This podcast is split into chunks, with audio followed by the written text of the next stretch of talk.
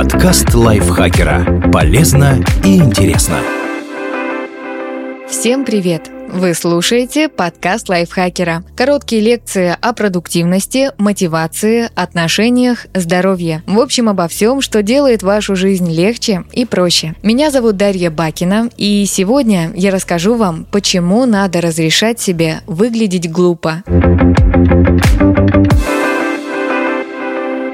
Почему мы все иногда боимся выглядеть глупо?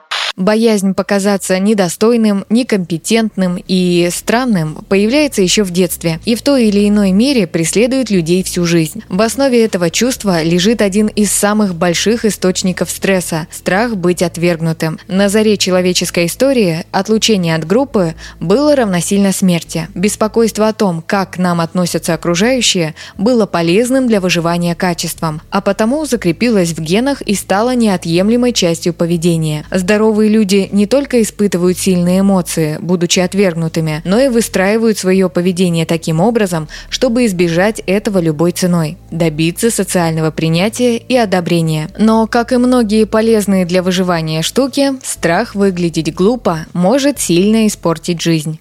Как этот страх мешает жить полной жизнью? Прежде всего, он заставляет нас чувствовать стеснение, вести себя зажато и скованно, а это не только хорошо заметно со стороны, но и оставляет не лучшее впечатление. Страх выставить себя дураком мешает учиться, задавать вопросы и пробовать новое, удерживает от исполнения желаний и оставляет горький привкус разочарования. Он же заставляет выбирать то, что вам не по душе, начиная с неудобной одежды и заканчивая надоевшей работой и скучным досугом. Как разрешить себе выглядеть глупо?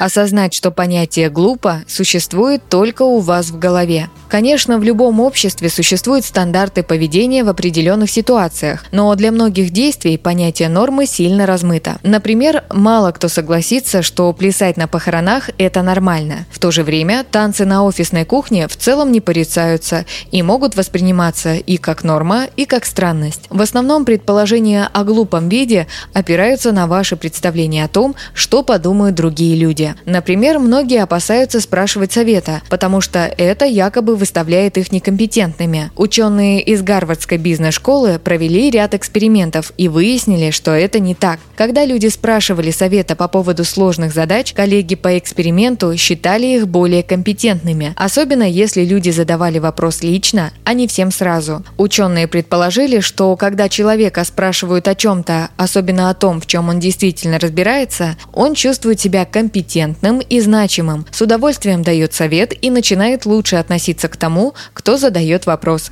Принять, что кто-то и так считает вас глупым, и вы ничего с этим не сделаете. В обществе не принято открыто выражать неприязнь. Поэтому, если человек вам улыбается, то это не значит, что он считает вас умным, достойным и хорошим. Какую бы блестящую речь вы ни прочитали, какой бы альтруистический поступок не совершили, всегда найдутся те, кому это не понравится. И вы никогда об этом не узнаете и никак не сможете изменить. А раз никакой разницы нет и отследить ее не получится, просто делайте то, что вам нравится понять, что это не имеет особого значения и скоро забудется. Мы часто переоцениваем свою значимость для других. Мало того, что люди редко о вас думают, они еще и быстро все забывают. Доктор психологии и автор книг по саморазвитию Бенджамин Харди утверждает, что малозначимые события выветриваются из памяти в течение 30 секунд. Так что, если ваш якобы глупый поступок не задел кого-то до глубины души или не стал очередным мемом, уже через полминуты Помнить о нем будете только вы. Ваши вопросы, недостойный внешний вид, глупое поведение, неуместные шутки – все это очень быстро забудется и не будет играть никакой роли в вашей дальнейшей жизни. Поработать над принятием себя. Бенджамин Харди объясняет, что страх выглядеть глупо часто исходит от острой потребности в принятии и одобрении других людей. Притом доктор отмечает, что одобрение хотят все, но одни просто желают этого, а другие имеют острую потребность. Если вы соглашаетесь на то, что вам не по душе, не понимаете, чего хотите сами и строите созависимые поверхностные отношения, скорее всего, верно второе. Например, если человек в прошлом подвергался эмоциональному, словесному или физическому насилию. Неуверенный в своей ценности и значимости, он становится одержим общественным мнением, ищет одобрения и как огня боится порицания. Это изматывает человека, делает его полностью зависимым от других и несчастным в те моменты, когда он не может получить желаемого. И если вы чувствуете нечто подобное, стоит поработать над принятием себя. Вы можете обратиться за помощью к психотерапевту или попробовать устранить проблемы самостоятельно. Только помните, что одного осознания недостаточно. Ваша картина мира, закрепленная во взаимодействии нервных клеток, формировалась годами. Чтобы свернуть с протоптанных дорожек и сформировать новые убеждения, понадобится долгая и регулярная практика.